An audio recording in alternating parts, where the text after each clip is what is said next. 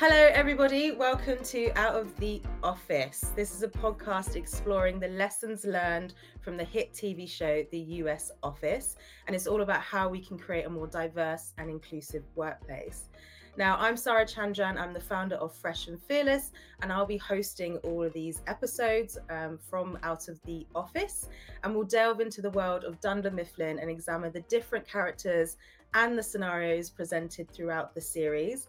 Now, we're going to analyze how the show highlight the ways that we can not run an office and how we can actually use that as a learning to respect diversity, foster inclusion, and create a more positive workplace environment. So, whether you're a fan of The Office or just interested in learning more about creating a more inclusive workplace, this podcast is for you. So, grab your favorite Dundie Award and tune in to Out of the Office. So, my very first guest for the show is Sharn, who I'll welcome up on the stage now. Sharn, would you like to just introduce yourself for our listeners? Thanks, Sarah. Um, hello, I'm Sharn. Um, I am head of people for a tech startup and really excited to be here because talking about two of the things I love, which is um, the workplace. I know that sounds cheesy, but when you love that's nice and easy. And the office, but more specifically, the US office, which controversial, I think is better than the UK. It is elite. It is elite in comparison to the UK office. I have to agree. I remember talking to Sharn about my idea for starting this podcast, and you genuinely squealed.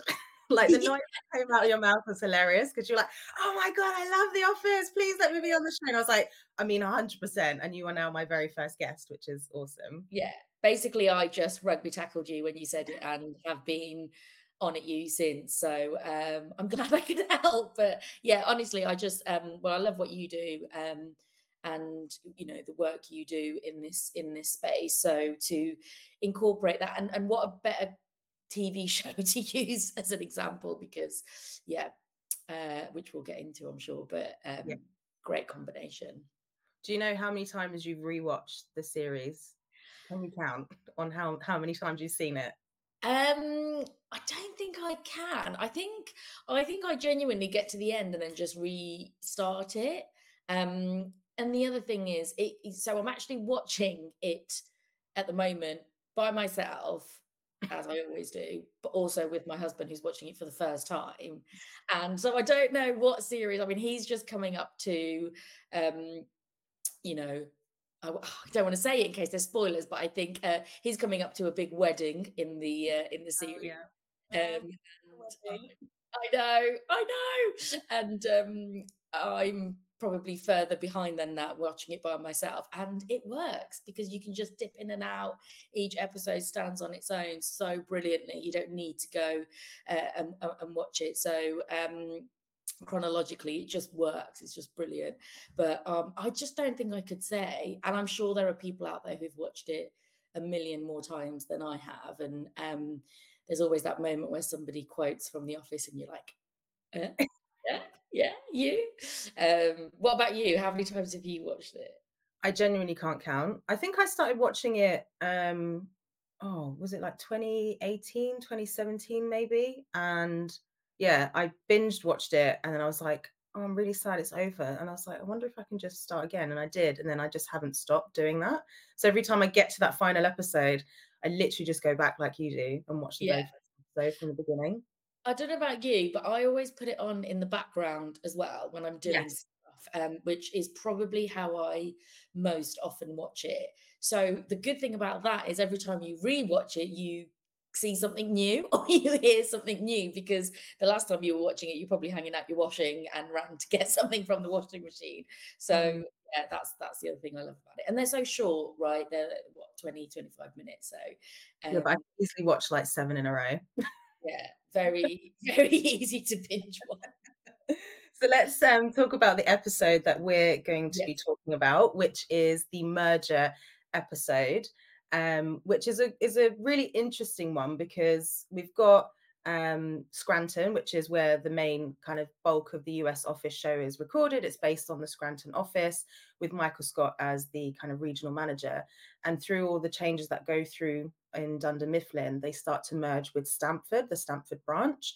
Um, and there's quite a few instances throughout this episode. So as these two branches are merging, Michael Scott, who, if you've seen the show, is quite a challenging he's quite a funny but also a difficult character in terms of the, the, ways that he thinks he's making the right decision so he kind of unintentionally creates this kind of them and us vibe he's doing his best to try and merge the two groups together in one kind of identity but actually i think he kind of ostracizes the groups from one another and it kind of ex- kind of i guess makes the situation worse that they end up hating each other so much more. So I think we're going to just quickly watch a little clip from this episode and we'll have this shown for everybody as well so you can watch it with us and then we'll dive into what we think. The official merger day, all family welcome breakfast. Come on in.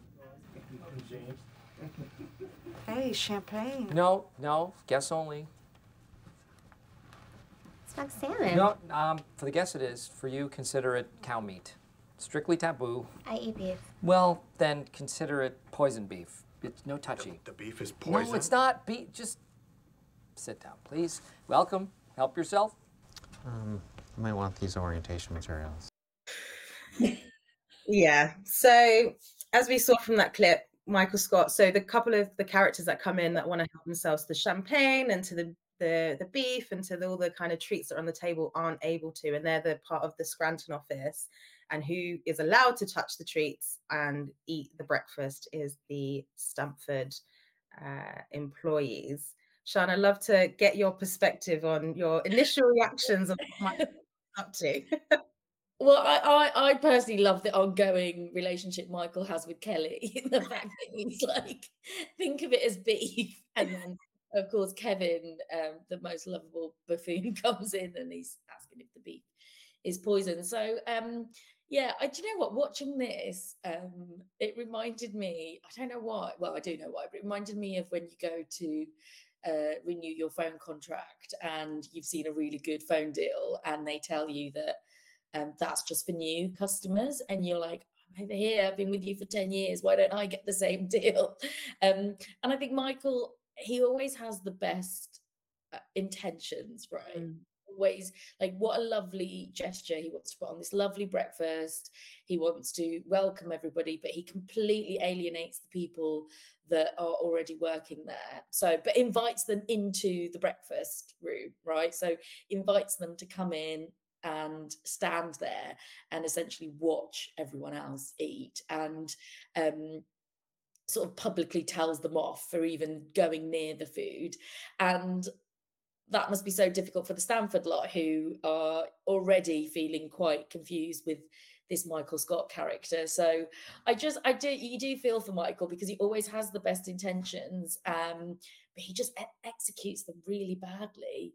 Um, mm. and I think in the build up to this scene as well, you know, he gives them the goodie bags. He's got everybody's name tags and everything, and I think that's brilliant because he really wants to make the effort but it needs to go beyond just sort of a breakfast, a name tag.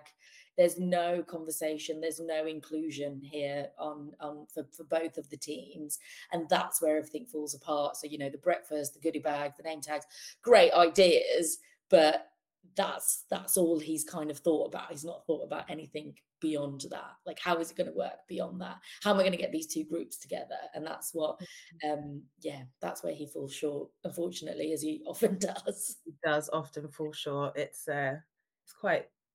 Yeah, some people that I've spoken to about the show that watch it, they're like cringing at Michael Scott because they like, just can't believe it. And I'm like, I feel like this happens in workplaces, maybe not to the same degree because obviously this is mm. for comedic effect, but in terms of mergers, you do get managers that almost maybe focus on one group over another and actually work against the very aspect of what they're intending to do, which is to bring together those two groups.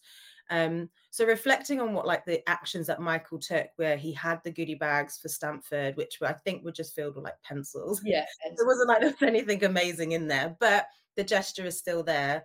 Um, and then obviously creating this breakfast.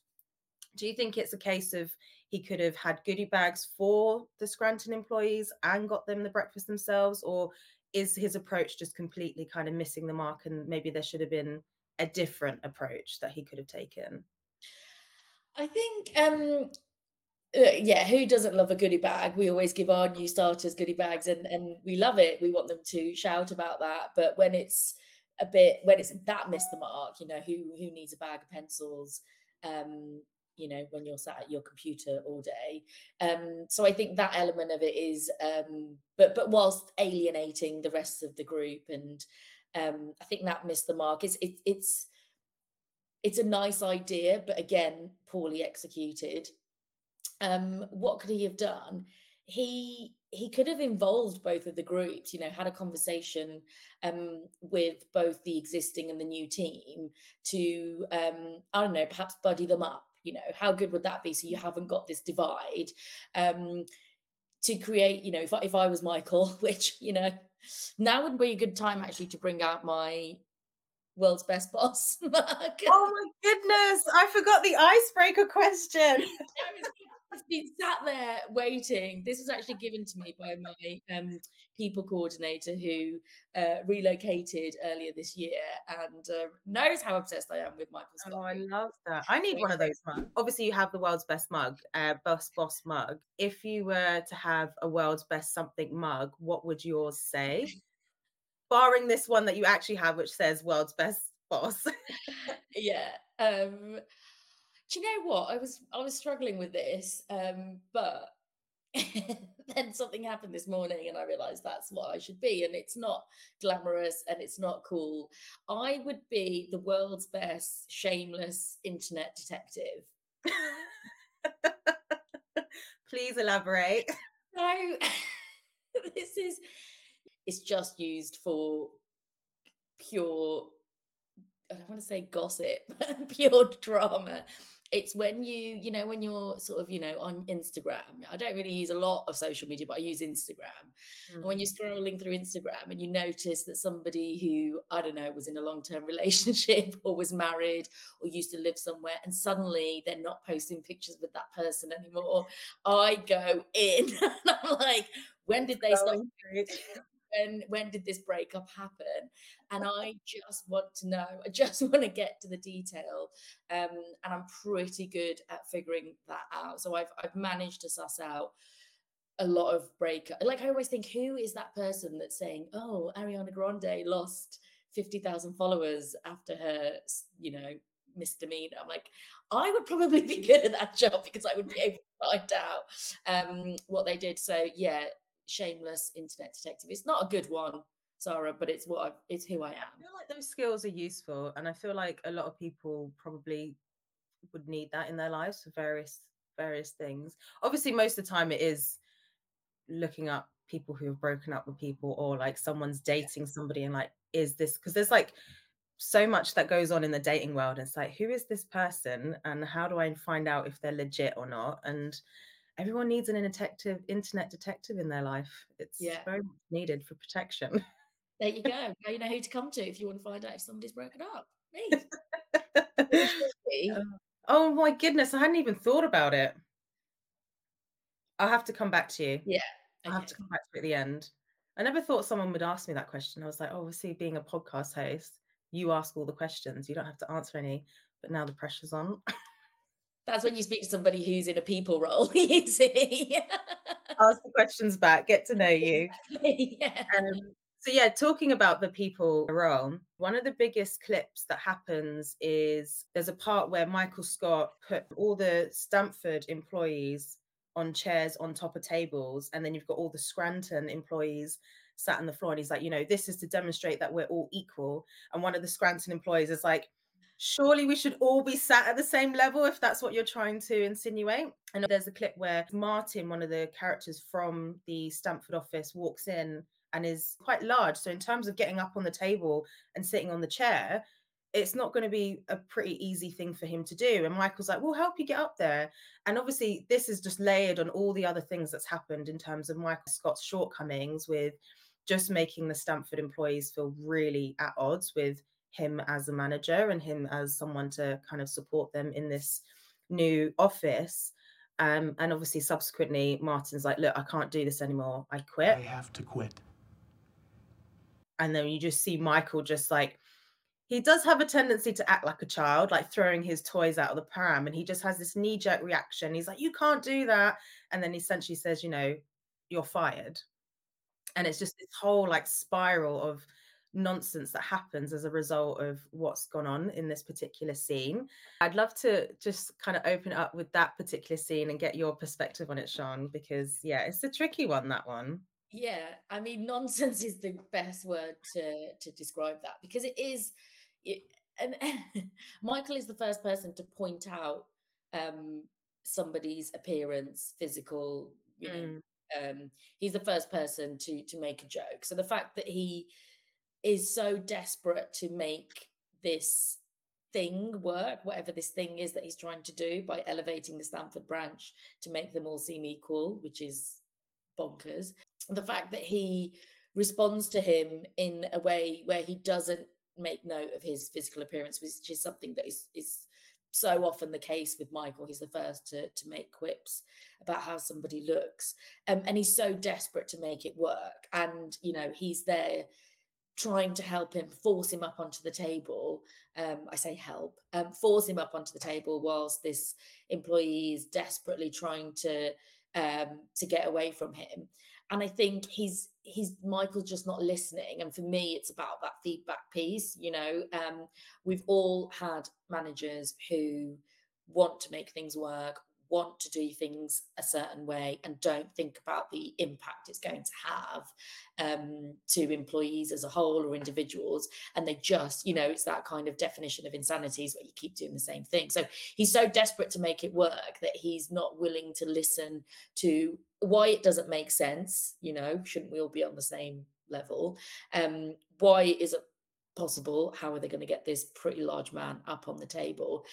But he keeps trying there's perseverance there because he um his way is the way to do it. And i think it's about for me it's about feedback it's about listening to your employees it's about listening to what their opinions are um how they think uh, you can make something work. And yeah I, I think especially in the workplace today um I'm hearing a lot of people talk, you know, people who are in a workplace that they love, and, and I speak uh, as one of those people, is where the senior management are the first to admit when they haven't done something right or the first to listen to feedback because they talk about hiring people who are experts in their field, you know, and then you've got the other side where you've got a CEO, a CTO, or whoever it might be, and hire all this incredible talent, yet just refuse to listen to them when they go, maybe this piece of tech isn't right, or maybe we shouldn't be um, hiring for this role, or maybe um, the market needs this direction or or this this piece of work. So it's about trusting and listening to the employees and not just thinking that your way is the best way. Um, and I think, you know, that's where he goes wrong. Uh, yet again, the intention is there. You know, he wants to try and demonstrate that he's been, a, you know, the world's best boss, but really, he's just not listening. You know, he's he's not listening to the noise and the chaos that's going on around him. And then when he, the reaction is, okay, well, I'm, le- you know, I quit, um, his response is, "Well, you're fired," and that's another example of like why why do people leave? Why do why do great employees leave the workplace or leave a business? And it's because they're not being listened to, their ideas are not being heard, whether that's um, because of the way in which the company should not necessarily run, but the way the team should work. And when managers don't listen to their team, that's why people leave. Um, and you know his response is to continue. Okay well bye i'm going to continue with what it is i'm trying to do here which is um badly integrate the funny thing is it's called the integration celebration and there's no integration going on um, which is i'm sure uh, ironically named. Mm. it's interesting because i there's that saying isn't there where it's like people don't leave organizations they leave bad managers Mm. And that's very much what happens in this particular scenario that, you know, people are pushed past their breaking point, feedback isn't listened to. So their only other option is to leave.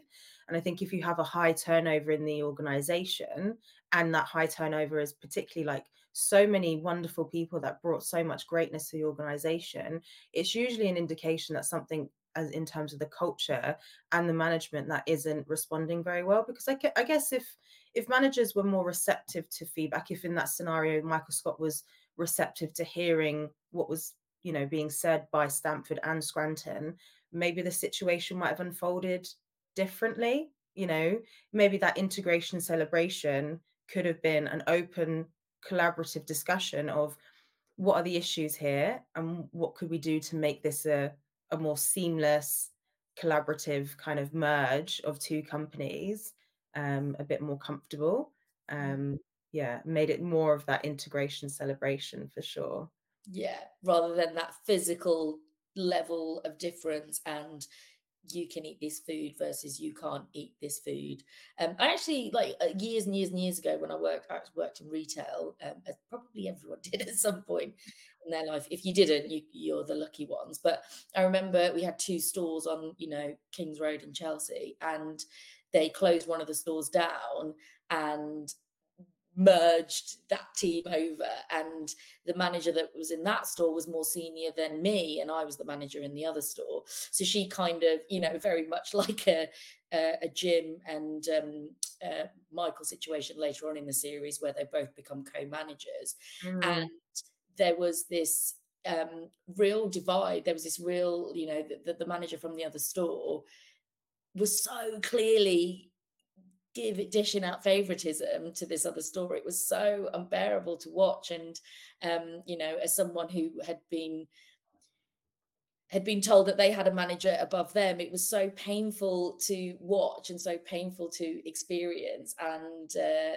and yeah, I've, I think I've blocked that a big chunk of that time out of my life because it was so ridiculous. But that is how to do it badly to just to to not integrate people and to continue to see them as two different groups rather than you know one group in in in total. Yeah it's interesting that you mentioned about the the roles and stuff that in terms of that merger because even in this particular episode we see dwight schrute one of the scranton employees um, kind of asking michael to clarify who's more senior out of him and andy bernard who's come over from stamford because they've got very similar sounding titles.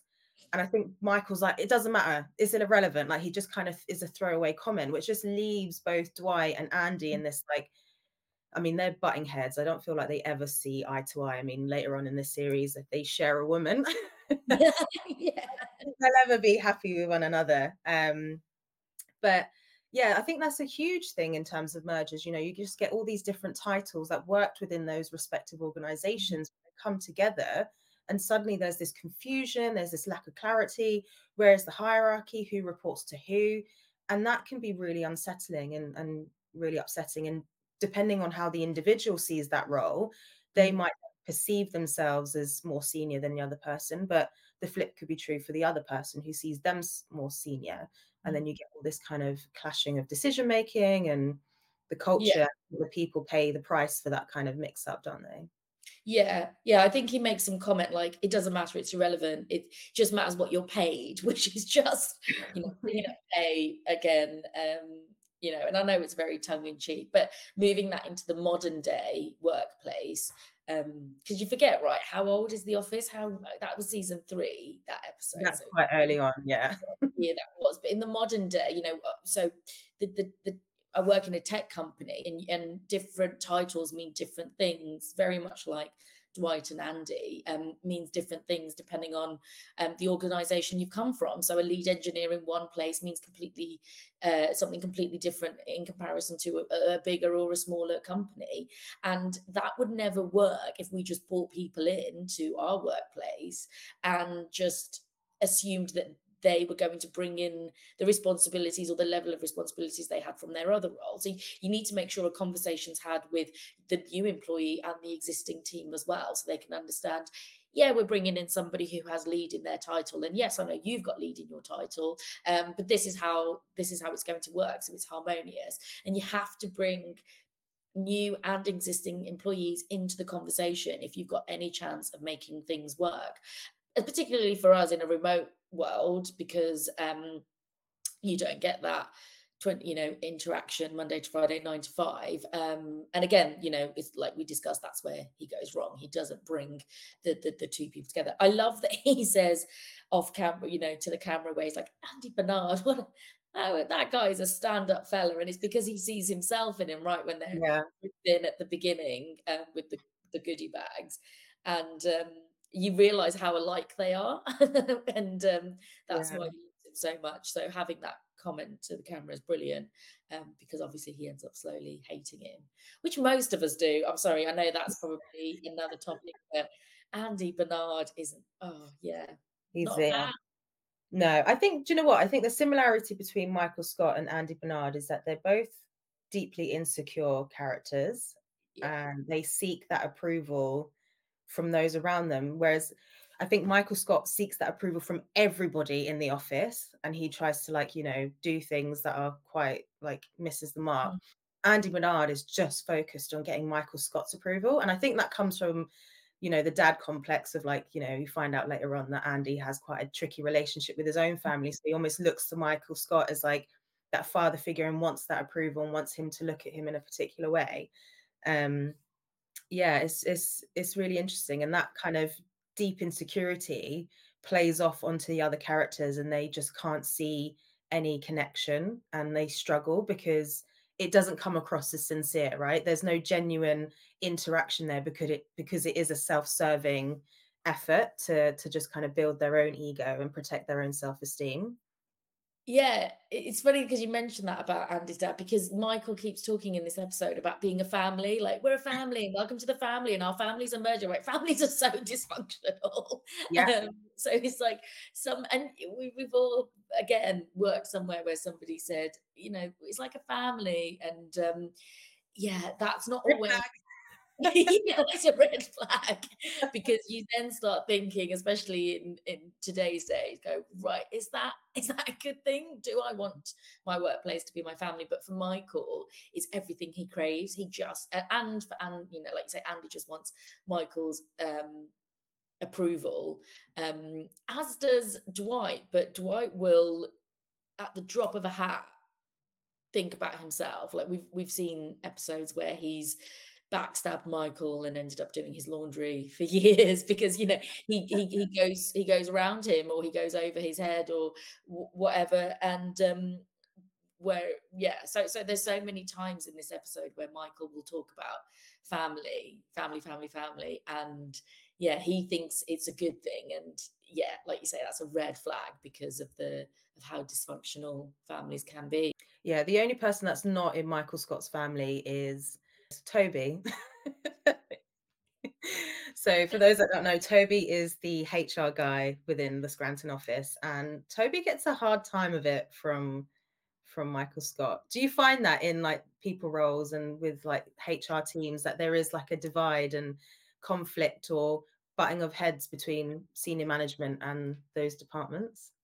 Do you know. I think the best thing my CEO did when he appointed me was making me head of people and not head of HR because, and I'm always the first to go, I'm people, I'm not HR. Because I think watching this series when I moved into the head of people role, whereas before I was very much um, talent acquisition and talent management.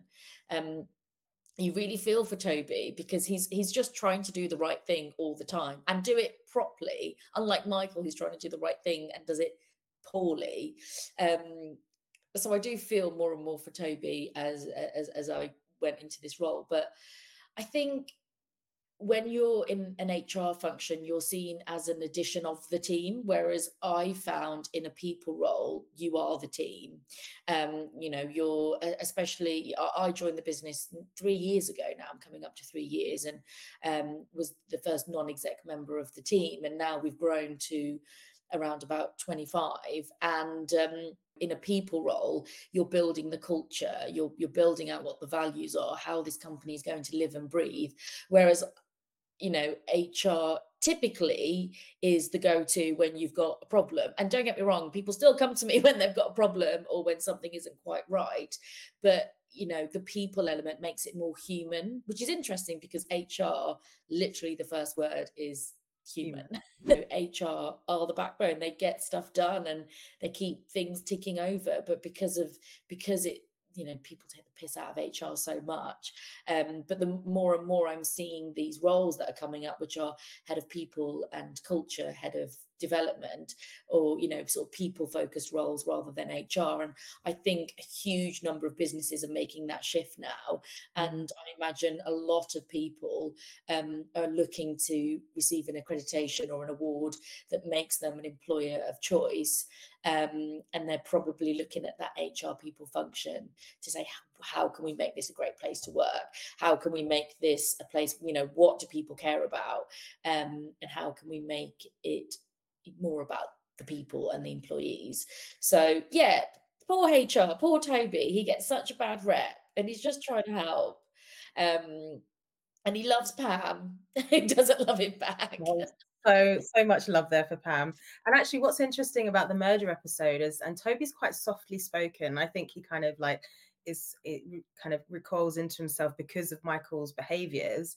Um, but everybody from the Stamford office can't help but praise Toby for everything that he's helped. He's like, you know, Toby's been nothing but supportive and friendly and really informative because, you know, he's given them the clarity of here's what you're supposed to do, this is what's going on. Whereas Michael Scott's like just scrambling around and putting people on tables. Toby's actually giving the information that people want in those times of big change. Like a merger is is really unsettling. It's like am I going to be here? Am I not going to be here? Who are these new people? Am I going to create friendships? Am I not? What's the culture? Who's the manager?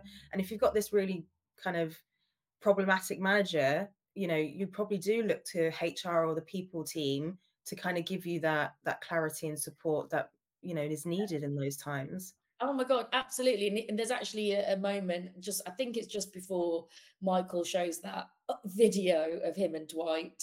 Oh, yeah, which is so hilarious. And um, where Toby comes in with his binder and he's, we've got to do this orientation. And Mike's like, oh no, I don't want to do this orientation. And that is that is the role of HR, isn't it? Because um, giving people this information and Michael just wants to be fun. And that's why managers should just leave onboarding to the professionals because you know, one of the things I always do is at the end of the first week, at the end of the first two weeks, at the end of the first month, um, is sitting down with that new employee and asking them, you know, whether it's through a merger or whether it's a, a new hire, how was your onboarding? Did we give you too much to do? Did we not give you enough? What do you need to know? And those check-in points um, and they're very informal you know you know i call them a coffee chat but they're so important because if you fail to address those and i'm not looking at it from a you know you are in this role it's more from a holistic perspective. So from a people perspective how have you settled in? How are you finding it? Do you physically um, have everything you need all the tools you need to do your job? And sometimes managers fail to do that because they just want to get so much off their plate onto their new employees plate that they forget to do those check-ins and that's where hr and people and that's why all of these new St- uh, Stamford lot are praising toby you know i'm really tooting the hr people on here but that's why people like you know that's why toby gets so much praise because he is that calm steady voice of reason and support, um, unlike Michael, who just wants to shout out about how great the company is and um, look at all these fantastic things we're doing. It's like, yeah, great, but we just want that stability. Toby appreciation moment right here. he gets a hard time, but I did appreciate him in that episode. I think he was like, yeah. as you say, the voice of reason for the, the Stamford lot. And uh, yeah, the Stamford lot don't stay for very much longer. There's only it's only Andy that sticks around afterwards. Yeah, that's true. They all move on quite quickly, don't they? Um, and and Karen, she and leaves. Karen, but I yeah. think that's very unrelated to Michael Scott. yeah, yeah, that's probably more Jim driven. But yeah, Andy's the only one who sticks around, and that probably says a lot about Andy because of this, um, you know, family that Michael is forcing. Weirdly, they do kind of come together because um, yeah. they come together because they're discussing Michael and oh my yes. god, yeah. Right at the end, and Michael thinks that's because of me. He's like, yeah, it is because of you, but not because you've done it. You're the problem. you are the problem. Um, but yeah, they do come together and they do have this moment, um, which is which is really nice to see, um, because the whole of the build up has been this divide during this integration ceremony where it's like us and them, you and them, new and old. And so they finally come together despite all of that, which um, says a lot about them. And Michael's there just all smug, like, look at me. Um, we love him because he's the world's best boss. Despite all his shortcomings, I do, there is a soft spot in my heart for Michael Scott, that's for sure. Yeah. Yeah, he um but imagine working with him. Sorry. Oh no, I couldn't work with him. No. I'd fire. I fired myself in like a couple of seconds. yeah, yeah, you would. You would. You'd bring a you'd bring a legal lawsuit action, whatever, whatever happens in the US. I feel like their employment laws are very different to ours, but um, yeah, you'd you'd get out of there sharpish. But I think everyone has been there for so long, and even um, Ryan changes so much. You know, from being mm. semi keen temp to this animal and i don't know i wonder how much michael scott has got to do with that. Um, everyone is just sort of tolerating it and everyone is in this sort of almost either very old, so they're not going anywhere, like Creed, who know who knows what he does, he still doesn't know, and you know the likes of Stanley and Phyllis, um, mm. and then you've got Jim and Pam, who probably there for one another, um, which you know they're they're not leaving because they just want to be together, and that's why Michael thinks it's his family because he's brought these people together, but. Mm-hmm. Um, you sort of think that's not the reason why they're not leaving. It's just um, they're a bit stuck there. Yeah a shame, isn't it? But we love them being stuck there because then we get to keep watching yeah. them on our screens. oh, well, this has been just such a great conversation. I've enjoyed every minute of it, and I can't wait for us to get together again to talk about. Yes, yes, please. This one is season three, episode eight, I think. Eight, episode eight, yeah. So even then, that's quite quite. There's a lot behind that that kind of gives some light to who mm. Michael Scott really is in the office itself. So um, yeah, yeah, no doubt we'll, we'll we'll be back again with Sharn to talk about. Please again. I'll happily be a regular feature if you'll have me back. Absolutely. Um, uh, thank you so much. It's been it's been really great, and I, I, I think when you first mentioned it, I was so excited to talk about The Office because I love it.